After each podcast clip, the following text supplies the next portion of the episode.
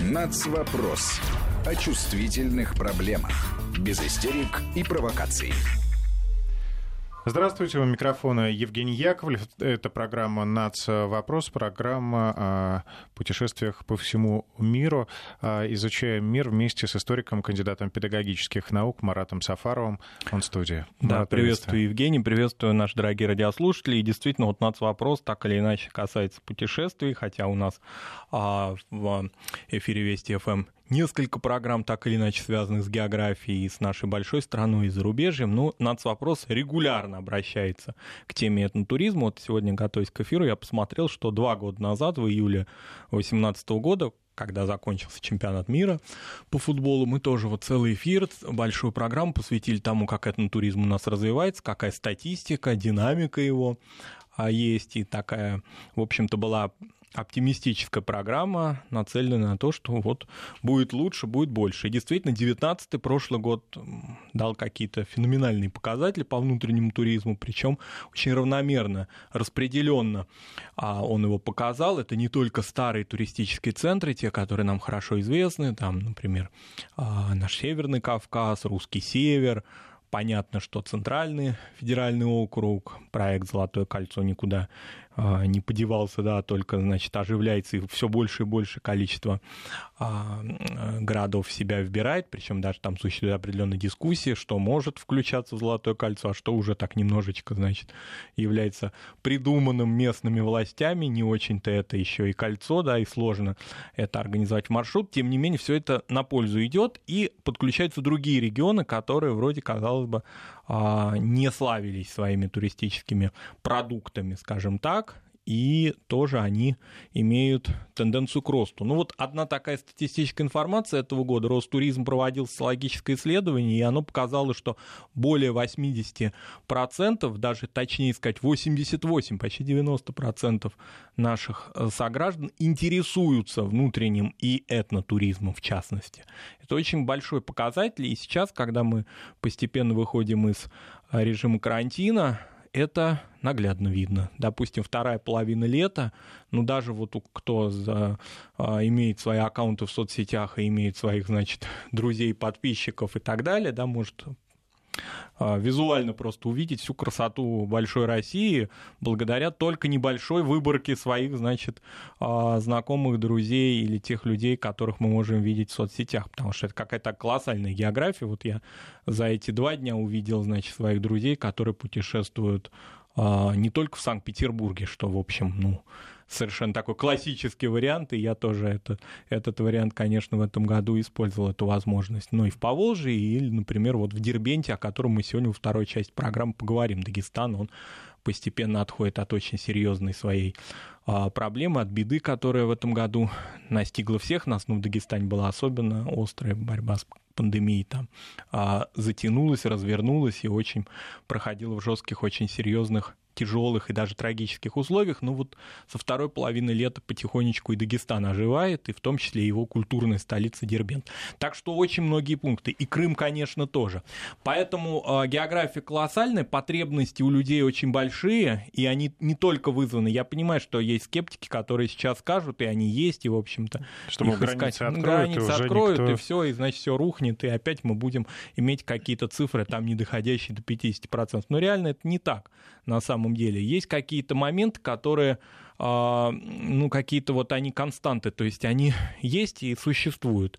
А, я думаю, что это Олимпиада 2014 года, которая очень серьезный интерес вызвала к югу России, а потому что многие туристические проекты были задействованы, то есть они, может быть, были удалены от Сочи, но они как-то вот себя там проявили. Я имею в виду, например, этнотуризм в Краснодарском крае, я думаю, сегодня о нем мы можем поговорить. В этом году я тоже как раз-таки до пандемии смог убедиться лично в том, что это очень интересно. В окрестностях Сочи, вообще по Черноморскому побережью, что Сочи это, конечно, море, но не только море.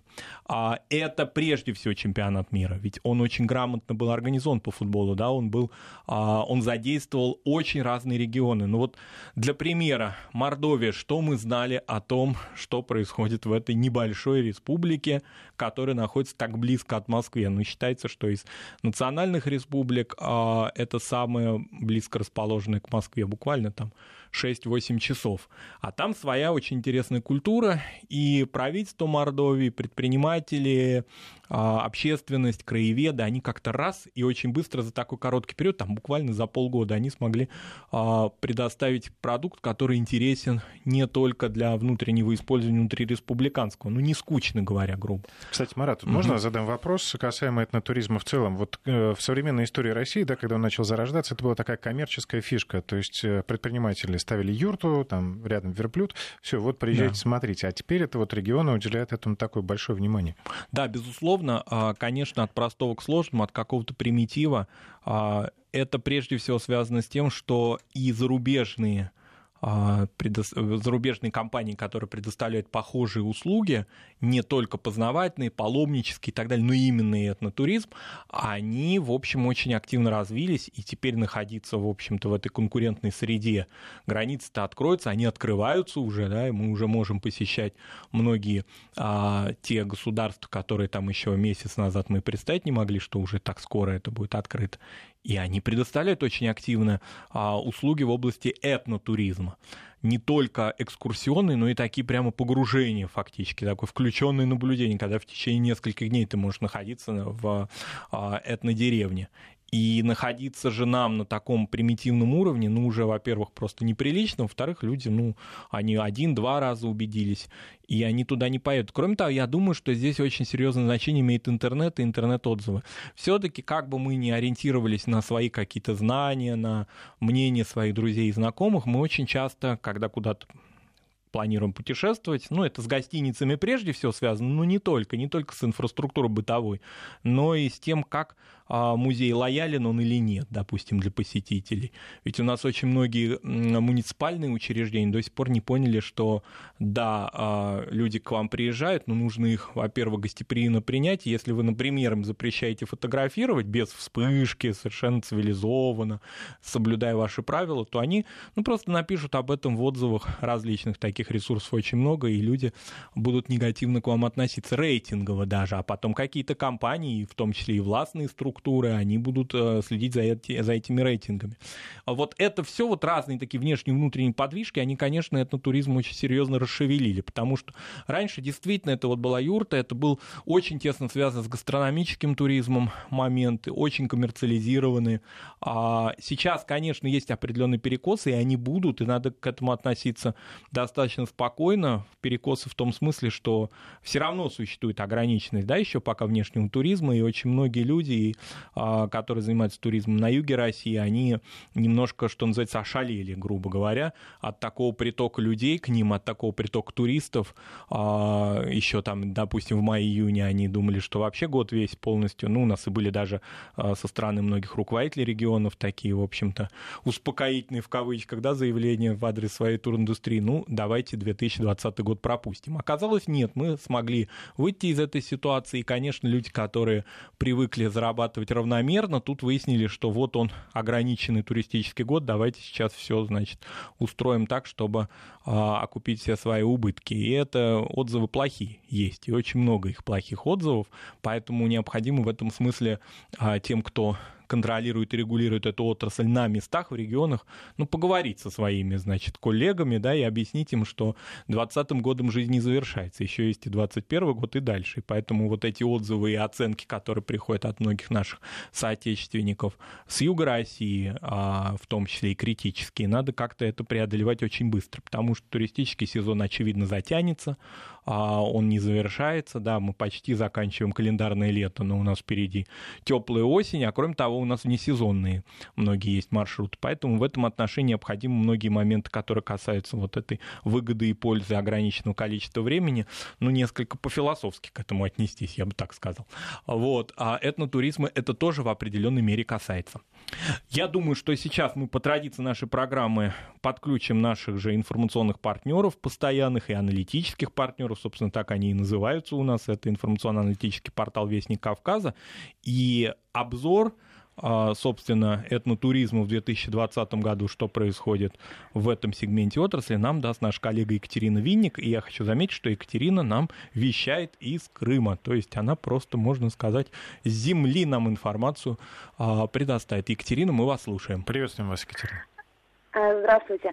Этнический туризм, целью которого является получение знаний о культуре, бытии и традициях определенного народа, стал э, катализатором экономического и социокультурного развития во многих странах мира. Например, в Австралии и Китае этнотуризм уже давно занимает важное место в индустрии, привлекает тысячи посетителей. В России, где проживают более 180 этнических групп, и каждый регион по-своему уникален, потенциал этой разновидности туризма невероятно велик. Например, по данным Турстата за 2019 год, этнографический туризм в России оказался в числе самых популярных и быстро растущих направлений. И на сегодняшний день более 20 субъектов э, Российской Федерации предлагают различные этнотуры. Э, в пятерку самых популярных регионов входят Карелия, Вологодская область, Бурятия, Иркутская область и Хакасия. За ними следует Алтайский край, Коми, Удмуртия, Якутия и Ингушетия. Э, этнографический туризм в России – это и Кижа, и Валаам, Золотое кольцо Алтая, Саяны, Изборск и Печоры, и этнокомплекс Итык-Хая, Малый Иерусалим, который находится в Крыму, этностойбище Карам, э, Карамкинская и этнодеревня Таминаут. Список мест, в которых можно погрузиться в быт коренных народов и узнать историю кочевников России, познакомиться с их ремеслами и философией, на самом деле очень большой. И учитывая, что все больше россиян предпочитают пассивному отдыху активный, ресурс данного вида туризма крайне велик. Поэтому многие регионы в последнее время занялись его активным развитием. Буквально неделю назад, например, в Дагестане прошел фестиваль «Каспий и море дружбы», на котором участники из 22 регионов страны обсудили вопросы развития этнотуризма и региональных этнобрендов. Э, что касается международного уровня этнического туризма, необходимо упомянуть такую его разновидность, как ностальгический туризм, когда люди посещают места, где жили их предки или они сами в детстве. Например, жители Финляндии едут в Карелию и Ленинградскую область, японцы на Сахалин и Курилы, а немцы предпочитают Калининградскую область. Э, несмотря на популярность этнотуризма, безусловно, дальнейшее его развитие крайне необходимо. В первую очередь существует потребность в достаточном информационном сопровождении соответствующих туристических услуг как со стороны регионов, так и правительства. Создание национальных брендов тоже крайне важный нюанс, который поможет продвинуть имидж России как э, направление для этнотуризма за рубежом.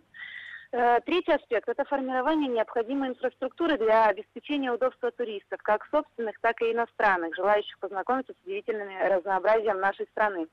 Иными словами, этнотуризм в России может стать жемчужиной отрасли при грамотном подходе и активной поддержке со стороны государства. Екатерина, большое спасибо. Но есть вопрос к вам. А, собственно, вот в Крыму за эти там полтора месяца оживления туристического, ну, допустим, там двух месяцев, какие-то новые тенденции в этнотуризме проявляются? Что-то, может быть, позитивное а, допустим, которая выявилась в прошлом году, сохраняется. Вообще, как дело обстоит с этнотуризмом в этом сезоне туристическом? С крымско-татарским этнотуризмом, с а, какими-то проектами, которые в Бахчисарае проходят и так далее? Ну, на самом деле, действительно, за вот этот год я могу сказать, что очень много приехало туристов, которые именно посещают такие этнические какие-то достопримечательности, музеи. В том же в Бахчисарае, в Евпатории есть э, Малый Иерусалим, то есть и мечети, и синагоги. Это все очень популярно, и даже можно в какой-то мере назвать йога-туры тоже этническим туризмом, потому что они в основном проходят в таких красивых локациях. То есть э, на самом деле в Крыму этнотуризм э, развивается и очень, э, на мой взгляд, крайне успешно вот в последние годы. Понятно, спасибо большое. На связи с нашей программой была аналитик информационно-аналитического портала «Вестник Кавказа» Екатерина Винник с обзором. И мне кажется, очень интересным в том смысле, что сравнили, что происходит за пределами нашего Отечества и что в России с этнотуризмом а, тоже происходит, какие тенденции есть. И вот мне кажется, что в этом сообщении вот эта география как раз-таки она была для многих, я думаю, наших радиослушателей и не банальной, да, не только какие-то привычные места. Я бы еще в качестве такого вот, я уже сказал том, что юг России, что там, значит, Олимпиады было подвигнуто. А вот а я думаю, что многие наши радиослушатели, следящие за новостями, особенно в начале месяца августа и в конце июля, слышали о, о возникшем просто на пустом месте проблемном таком участке, проблемной какой-то ситуации, связанной с а, памятником в Адлере, а, который был установлен, собственно, связанный с событиями Кавказской войны XIX века, а потом, значит, он был не согласован, как-то очень поспешно установлен, вызвал определенное противодействие местной общественности, и потом был сам же и очень в скором времени демонтирован. Вот эта история конца июля, начала августа, она активно обсуждалась, но а, многие, конечно, пытались к ней такие, значит, а, специально обученные люди приобщиться для того, чтобы как сейчас принято говорить, хайпануть на ней, но не получилось, потому что она как-то очень быстро купировалась, эта история. А я хочу к ней обратиться как а, к информационному поводу в том смысле, что очень мало кто еще пока знает, что в окрестностях Сочи, или вернее так, а, в границах Большого Сочи, например, в Лазаревском районе, очень много интересных мест, связанных с местной адыгской культурой. Ведь именно они, их адыгские активисты, шапсуги, да, выступали против этого памятника. А многие не знают, или вернее сами вот адыгские общественники мало об этом говорят, что можно посещать и можно узнать культуру народа, который традиционно здесь жил и живет а на протяжении нескольких веков, и в XIX веке, да, его судьба складывалась очень драматично, но тем не менее а, места, которые рассказывают о нем, этнодеревни, Тхагапши, например, в Лазаревском районе, очень недалеко от центрального Сочи, буквально там, не знаю, за два за полтора-два часа вы туда доберетесь и погрузитесь на один день в старую такую культуру, в черкесские сады. Я не знаю, это очень такое для меня было а, путешествие не, ну, вроде бы так теоретически я знал о том, что такой народ есть, и он там живет, но вот именно погружение в его ландшафт, я бы так сказал, это, конечно, такое незабываемое путешествие. Или еще один сюжет, который очень интересен в свете того, что не очень-то складываются у Эстонии взаимоотношения с нашей страной. А там же в Большом Сочи есть удивительная, но вот ее как раз многие уже знают, деревня Эстосадок, которая располагается на пути к Красной Поляне. И деревня это, мы о ней уже в эфирах Вести ФМ неоднократно говорили, а она посвящена а, собственно, деревня-то сама ничему не посвящена, да, музей точнее, а посвящен эстонским поселенцам, которые пришли в Россию в конце XIX века, поселились здесь, освоились в этом совершенно невероятном новом для них месте в горах, и их потомки живут здесь, и там есть очень интересный музей в старом доме. Начала в начале 20 века там жил эстонский классик-писатель Том Сааре, так этот музей называется. Если вы, допустим, на машине едете по дороге в Красную Поляну, то он, можно в нем а, побывать и увидеть эту удивительную культуру, так вам еще и на эстонском языке стихи там почитают. Так что вот такие места, которые связаны с одним из главных курортов нашей страны, они имеют вот эту этну специфику, которая часто или не замечается, и не замечать здесь я упрекать туристов не буду, потому что у туриста ограниченное количество времени, а, иногда ограниченные ресурсы, и финансовые в том числе, и поэтому вот так вот прямо все окинуть своими глазами и все задействовать совершенно не обязательно. Здесь очень важно, чтобы информационной этой деятельностью занимались собственно, сами музейщики и муниципальные власти, чтобы они предоставляли эту информацию на официальных сайтах своих городов, чтобы как-то вообще они говорили, потому что это их в том числе и финансовые выгоды и возможности развития новой инфраструктуры. Ну, в Сочи более или менее с этим, с этим благополучно, в других регионах пока нет. Очень хорошо помню такую вот а, в два года назад а, в нашей программе, посвященной этнотуризму, такую, значит, реплику нашего эксперта о том, что многие люди в России посещали, ну, тогда очень активно год был, свободный для разных международных поездок, 18-е, различные православные святыни за пределами нашей страны, например, Черногория тогда очень так была популярна и на подъеме была, делились своими впечатлениями, но в то же время вот этот этнотуризм, связанный с паломническими турами, которые связаны с посещениями наших монастырей, не только на русском севере, самых знаменитых, как Валаама, да, но и в центральной части России, как-то оставался в тени. И вот за 19 год как-то из тени вышли святые обители, и тоже очень много интересных маршрутов, в том числе связанных с историей этого края. Вот я, допустим, опять же так как бы а, отхожу в сторону от такой теории магистральной с примерами, потому что без примеров как-то неинтересно, да. А в качестве примера я бы назвал Вышинскую обитель в Рязанской области, потому что очень многие знают а, биографию, а вернее житие Феофана Затворника, а есть в Шацком районе замечательный, старинный, очень колоритный монастырь, который этому посвящен. А мне рассказывали люди, ну так вот они ехали в Дивеевскую обитель, ну проезжали мимо, паломники, причем люди воцерковленные, которые знали, иногда останавливались, иногда нет, с юга России, когда они двигались. А оказывается, что это самоценный, очень интересный монастырь. Но таких мест, которые так или иначе связаны с этнокультурой, может быть, не напрямую, но косвенно, их в нашей стране огромное количество, но мне кажется, что региональные власти и муниципальные власти еще недостаточно делают для того, чтобы эта информация становилась общеактуальной. Может быть, да, вот такие были тоже реплики и мнения, а может быть, создать какой-то единый портал э, этнотуризма по регионам, чтобы вот я направляюсь на Горный Алтай или в Горный Алтай, да, и хочу увидеть те красоты природные, которые есть. Но если у меня остается время, хотелось бы погрузиться в культуру местного народа, да, замечательного, очень самобытного и, кстати, к туризму приобщенного уже давно. Ну, кстати, Отлично. Хочу сказать, что те регионы, где действительно массовый турист э, есть, ну, как, например, да, юг России, там достаточно просто развивать, потому что люди, уставшие от э, загорания на пляже, они, конечно, с интересом поедут еще на какую-то экскурсию. А, или там на несколько дней туда отправиться. Но регион, куда турист практически не едет, если там люди просто живут, да, и как ему развить эту отрасль? Здесь очень важно, чтобы сами регионы, в которые еще пока не задействованы в туристической сфере, ориентировались, может быть, не на какие-то глобальные задачи, что им москвичи, к ним москвичи или петербуржцы поедут. Ведь наша страна очень большая, и логистически часто существуют определенные проблемы именно доступности. У нас есть регионы, в которых, например, нет железной дороги. Один такой регион — это Тува и очень дорого туда лететь на самолете, между тем, да, но в то же время вокруг нее живет, а, живут красноярцы, живут люди, которые в других а, крупных мегаполисах Сибири находятся. Давайте вот прямо не будем ставить такую глобальную задачу, чтобы приехало там, я не знаю, миллион, приехал миллион туристов в год, и мы отчитались и сказали, как замечательно, и как мы наполняем свой местный бюджет. А ориентироваться на свой федеральный округ сначала. Просто потом пригласить соседей. Пригласить соседей. Благодатная эта новость, она разнесется потом. Так это было с Камчаткой, например, которая тоже не сразу... Она и сейчас, в общем-то, мягко говоря, не дешевая, да, она не эконом-тур, но в то же время она, конечно, этот регион ориентировался прежде всего на, на дальневосточников сначала.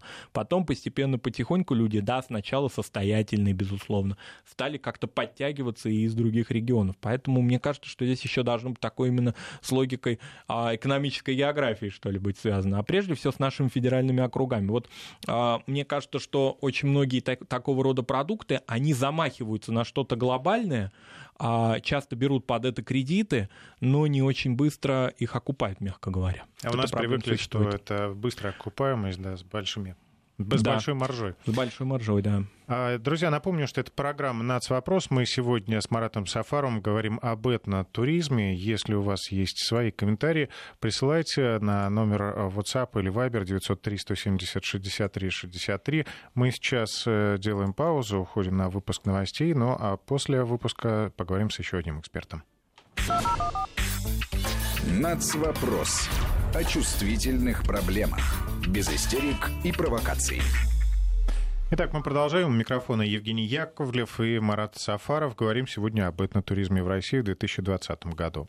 Да, и вот сейчас в новостях как раз-таки а, нам коллеги напомнили о том, что эта акция, грандиозная акция, просто революционная, можно сказать, да, которая, конечно, связана с желанием оживить отрасль, она успешно завершилась вчера. И, кстати говоря, очень многие эксперты туриндустрии, люди вообще задействованные в этой сфере, просили о том, чтобы она была, она или продлевалась, или, во всяком случае, в течение еще осени, может быть, опять возобновилась. Понятно, что она финансово достаточно сложная, но, тем не менее, она очень э, успешно окупилась, как мы выяснили, буквально там за несколько э, дней. Да? Напомним о том, что в таких живых, что называется, деньгах это возврат суммы тура от 5 до 15 тысяч рублей.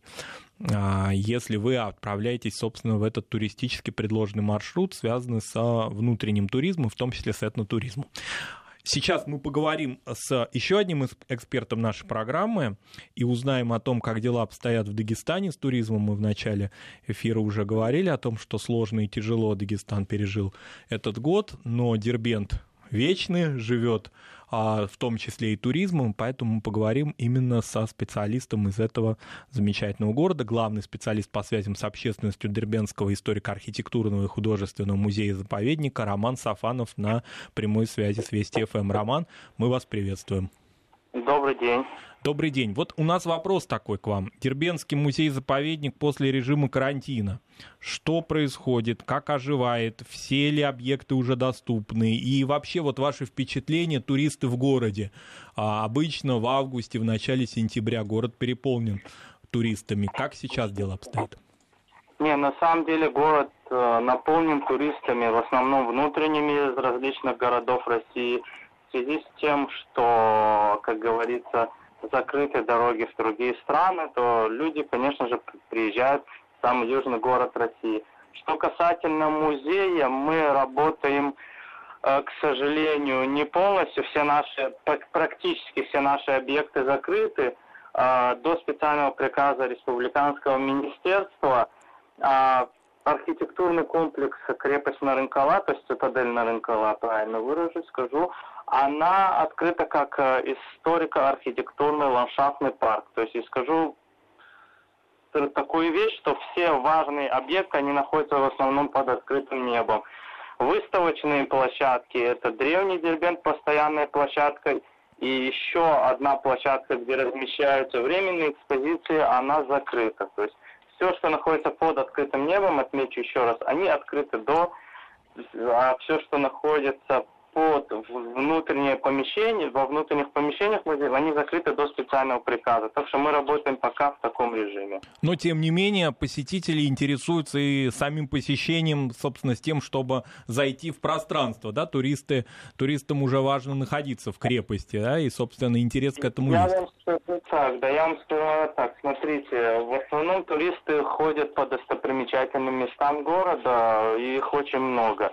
То есть древние улочки города Магала – это самый интересный объект сам по себе. То есть там проживают и древние этнические народы, как он устроен, все это на самом деле впечатляет глаз, и древняя Джума мечеть сегодня открыта для посетителей. В принципе, Дербент – это музей под открытым небом, который всегда, всегда открыт для посетителей и есть что посмотреть. Я бы не сказал бы, что вот, к сожалению, гости хотят попасть в что-то, можно так сказать, э, запрещенное на данный момент. То есть есть куда сходить, есть что посмотреть. То есть Дербент полон информации, как говорится. Понятно. Ну, видимо, и климатические условия, вот такие особенности вашего ландшафта, они влияют на то, что и сентябрь, и октябрь вы также проведете с гостями. Ну, я думаю, да. У нас туристический сезон пока открыт. Я думаю, что до середины октября он будет еще потому что люди посещают и довольно много. Понятно. Роман, еще вопрос такой. За пределами Дербента Дагестан очень активно развивался за последние годы как туристический центр, в том числе связанный с этнотуризмом, с народными промыслами, с посещениями горных аулов.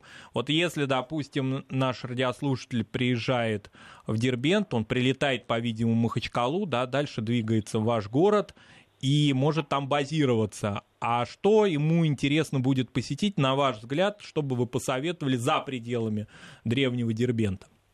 Ну, смотрите, есть уже определенные туристические маршруты. Это Гунип, это у нас известных ученицкий водопад Кунзах, потом Ахты, мне подсказывают сейчас, э, и много других объектов – в частности, Сулакский каньон, который стал популярным, Бархан Сараком, это такая, такая известная песчаная пустыня в республике.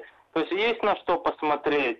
И я вам отмечу еще, там во многих районах Дагестана, они многие районы Дагестана славятся своими народными промыслами. Это кубачинские изделия, это балхарская керамика, это унцукульские изделия. Это на самом деле очень интересно. Есть э, районы, связанные с, э, с кухней народов Дагестана.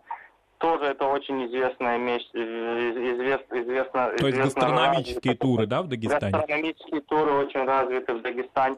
Так что турист в любом случае может э, попасть куда он хочет и полюбоваться так историей и красотой Э, нашего горного Дагестана. Роман, еще вопрос такой, он, конечно, так на поверхности лежит, но примитивно к Дагестану вот как-то информации мало.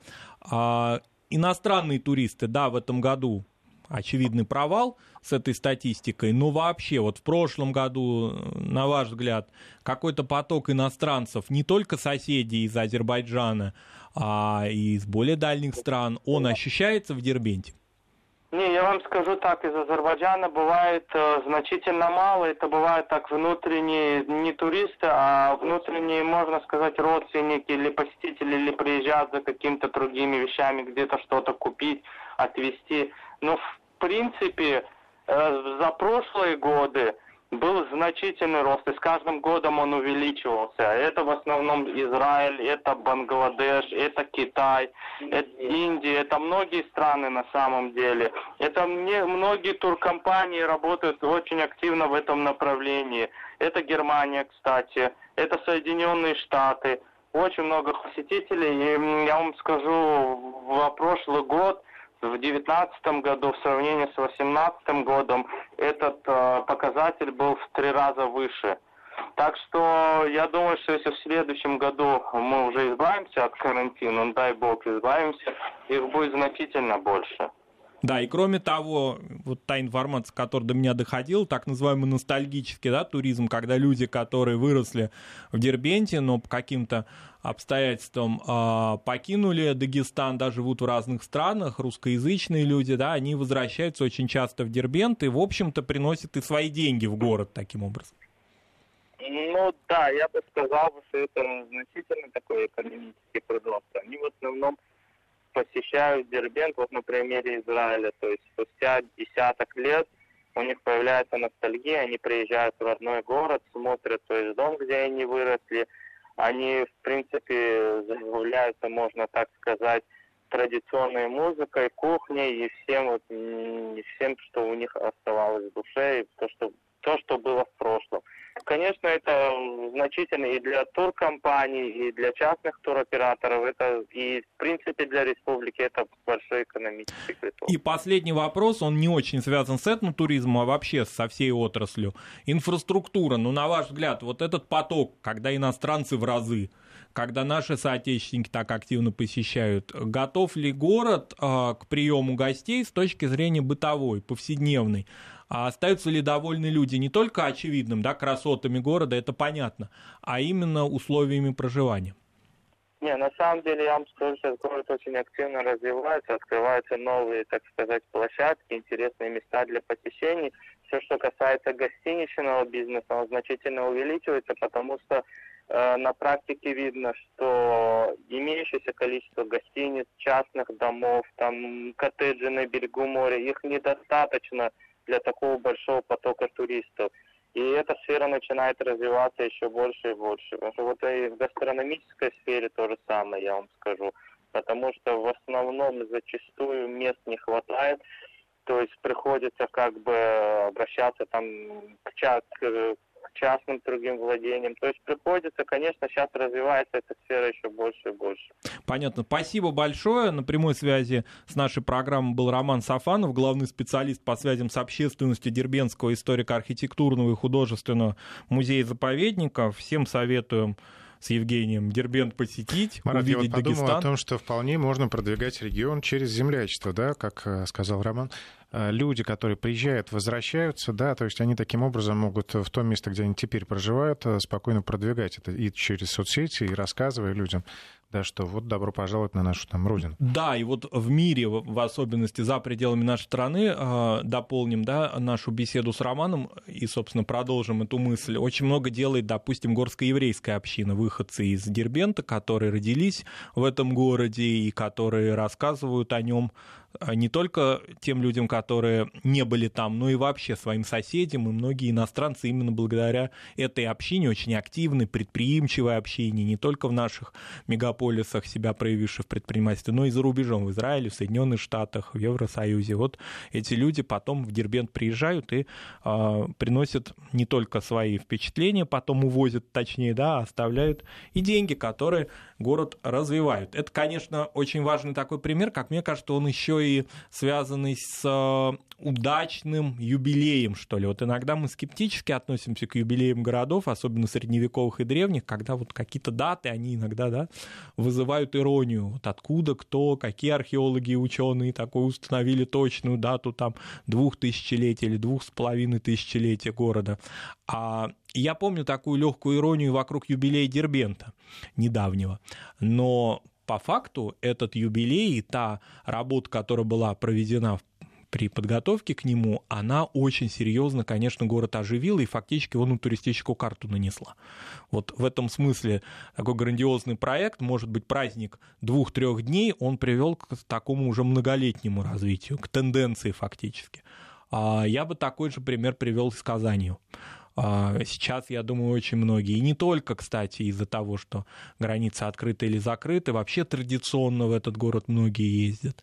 А такая распространилась практика поездок в Казань на майские праздники в этом году не ну, удалось. Есть да, такая целая когорта людей, которые в обязательном порядке едут Петербург, например, весной, осенью в Казань, ну или наоборот. Ну или наоборот, да. В этом году не получилось, но вот теперь за июль-август очень многие люди побывали в Казани, не только в Казани. Мы, кстати, поздравляем наших слушателей из Татарстана. Казань-то мы вспомнили тоже а, не случайно. Сегодня День города в Казани и столетие ТССР, а, Татарстана современного там отмечается очень грандиозно. И, кстати говоря, офлайн уже отмечается на улице, слава богу, а не в интернете. А, вот. И э, это это не только Казань, это и ее окрестности, причем дальние и близкие. Мне в прошлом году довелось побывать, ну, удаленно все-таки, 200 километров от Казани, в Булгаре, в древнем. А я вообще впервые там, и мне показалось, что очень многое, что я слышал, в том числе и критического, ой, много новодела, там много чего-то придуманного.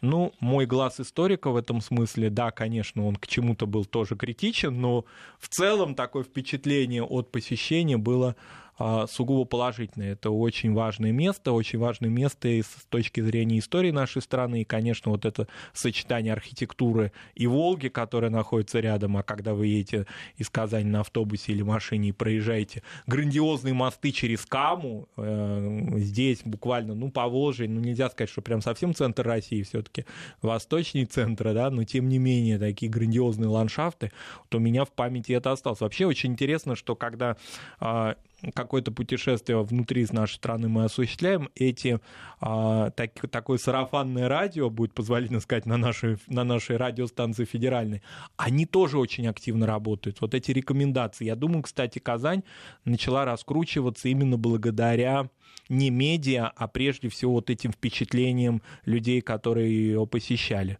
Сначала в окрестных регионах, в, Чу в Чувашии, в Мариэл, в Нижнем Новгороде, в Самаре люди приезжали в Казань после... Вот я про юбилей-то как раз забыл сказать. Юбилей был в 2005 году, тысячелетие.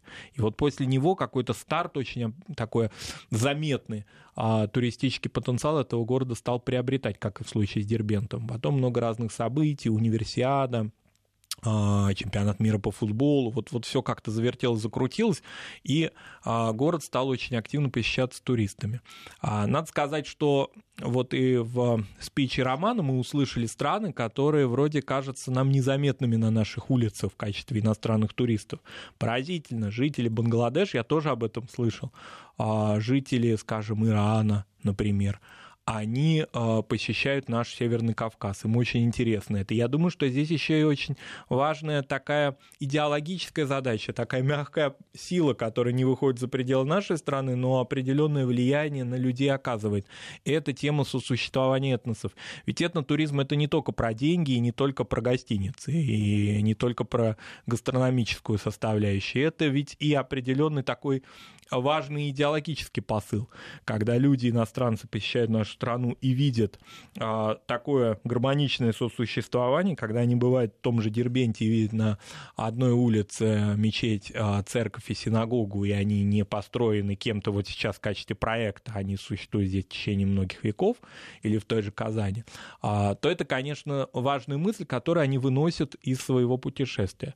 Мне совсем недавно довелось, я тоже уже говорил об этом в эфире «Нацвопрос», вопроса встречаться с иностранными студентами, то есть они-то студенты российские, вроде как формально, да, но они иностранцы, они учатся в наших вузах, приехали к нам, и вот сейчас так вот достаточно трудно провели второй семестр а, в онлайн-режиме, а теперь постепенно возвращаются к учебе, и вот у них было много разных вопросов. И они были из разных стран, из Ирана, из а, Афганистана, из а, государств Юго-Восточной Азии, очень разные. И очень многие из них уже ездили в разные города нашей страны. И их это вообще так ошеломило, их удивило. Во-первых, очень многих удивляет сохранность. Вот мы иногда, да, и очень часто и справедливо говорим о потерях архитектурных, которые происходят в наших малых городах особенно.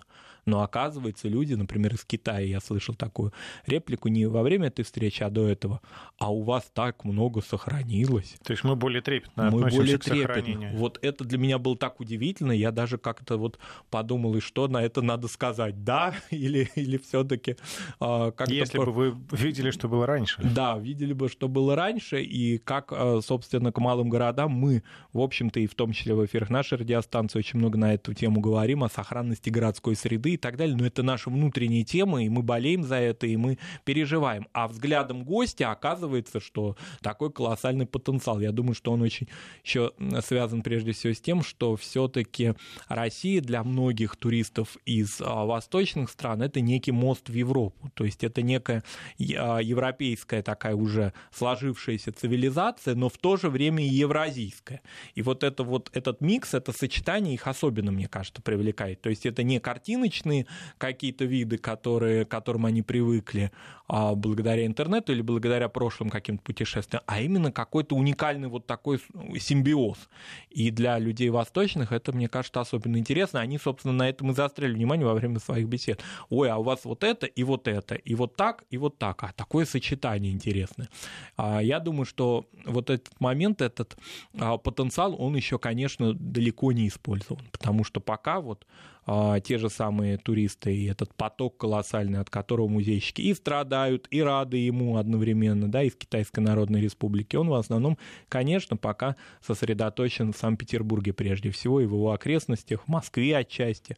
А, он пока не перераспределен по всей стране. То есть пока мы иностранцам свои этно а, красоты а, показать этнотуристические возможности, пока еще не готовы. А, информационно прежде всего, то есть привлечь именно их внимание. Еще очень важный момент, о нем я слышал в Финляндии такую реплику. А мы были в городе X, не буду называть, чтобы не обижать этот город, а, но мы не смогли поговорить на английском языке. Мы не знаем русский язык. Но выяснилось, что и город известный туристически, и в индустрии питания, ну, в гостинице так более или менее все нормально было. Не а, в кафе, не в музеях, мы не смогли поговорить на английском. Да, были, а я говорю, а были аудиогиды? Ну, они были, конечно, но мы хотели живой речи. И вот так, такая была реплика. Мне было очень обидно, потому что город известный, и вроде даже по умолчанию а, уже туристический. А оказывается, вот такие моменты у нас существуют. Их, конечно, необходимо очень серьезно восполнять, потому что люди обратно не вернутся обратно свою, свою значит... И никому не порекомендуют, никому не порекомендуют. Да, таких конечно, трудностях. конечно. Вот эти моменты, мне кажется, особенно необходимы такие, может быть, они и не мелочи, но нюансы эти необходимо обязательно учитывать при распространении а, индустрии этнотуризма а, на внешний контур прежде всего. Потому что, очевидно, Россия превращается очень прямо очевидно же, прямо видно, что из года в год все больше и больше темпы наращиваются в туристическое государство в том числе. То есть то, что для нас казалось раньше а, либо какими-то ограниченными зонами, только связанными с Ленинградом, Петербургом, то теперь это распространяется на, на всю нашу страну, и надо соответствовать этому статусу туристического государства, туристической державы, державы, в которую люди приезжают, оставляют свои деньги, впечатления увозят, и надо, чтобы эти впечатления были самыми добрыми положительными. Ну и некоторые регионы так меняются за десятилетия. То есть если турист приехал, э, скажем, в 2010 году и вернется в 2020, но увидит абсолютно другое место. И, конечно, приедет туда еще через 10 лет посмотреть, как изменилась, там, не знаю, та же Казань. Да, абсолютно. Ну, надо сказать, что в Казани я был впервые в, 2000, в 2000 году, то есть 20 уже лет назад, и потом в течение многих лет почти там ежегодно или периодичность такая была короткая. И за каждый, при... за... в каждый переезд я отмечал вот какие-то моменты, которые связаны, может быть, не с темой нашей программы обязательно, с этнотуризмом, он как-то в Казани всегда так или иначе зиждился, а с инфраструктурой прежде всего, с удобствами, которые предоставляет город. И таких примеров очень много на карте нашей. Не только одним золотым кольцом и замечательным великим Петербургом и дворцовыми ансамблями мы можем привлечь наших гостей и наших соотечественников, самое главное. В общем, мы можем вызывать и не только к предпринимателям, но и к руководителям регионов. Прежде всего, да. Да, занимайтесь этим, привлекайте соседей, потом, конечно, иностранных туристов. Все это будет, если как следует над этим работать планомерно, четко и развивая эту отрасль. Напомню, что это была программа «Нацвопрос». В студии были Евгений Яковлев и Марат Сафаров. Сегодня мы говорили о тенденциях в этнотуризме в России. Всем хороших путешествий и до новых встреч в эфире Радио Вести ФМ. Спасибо. «Нацвопрос» о чувствительных проблемах. Без истерик и провокаций.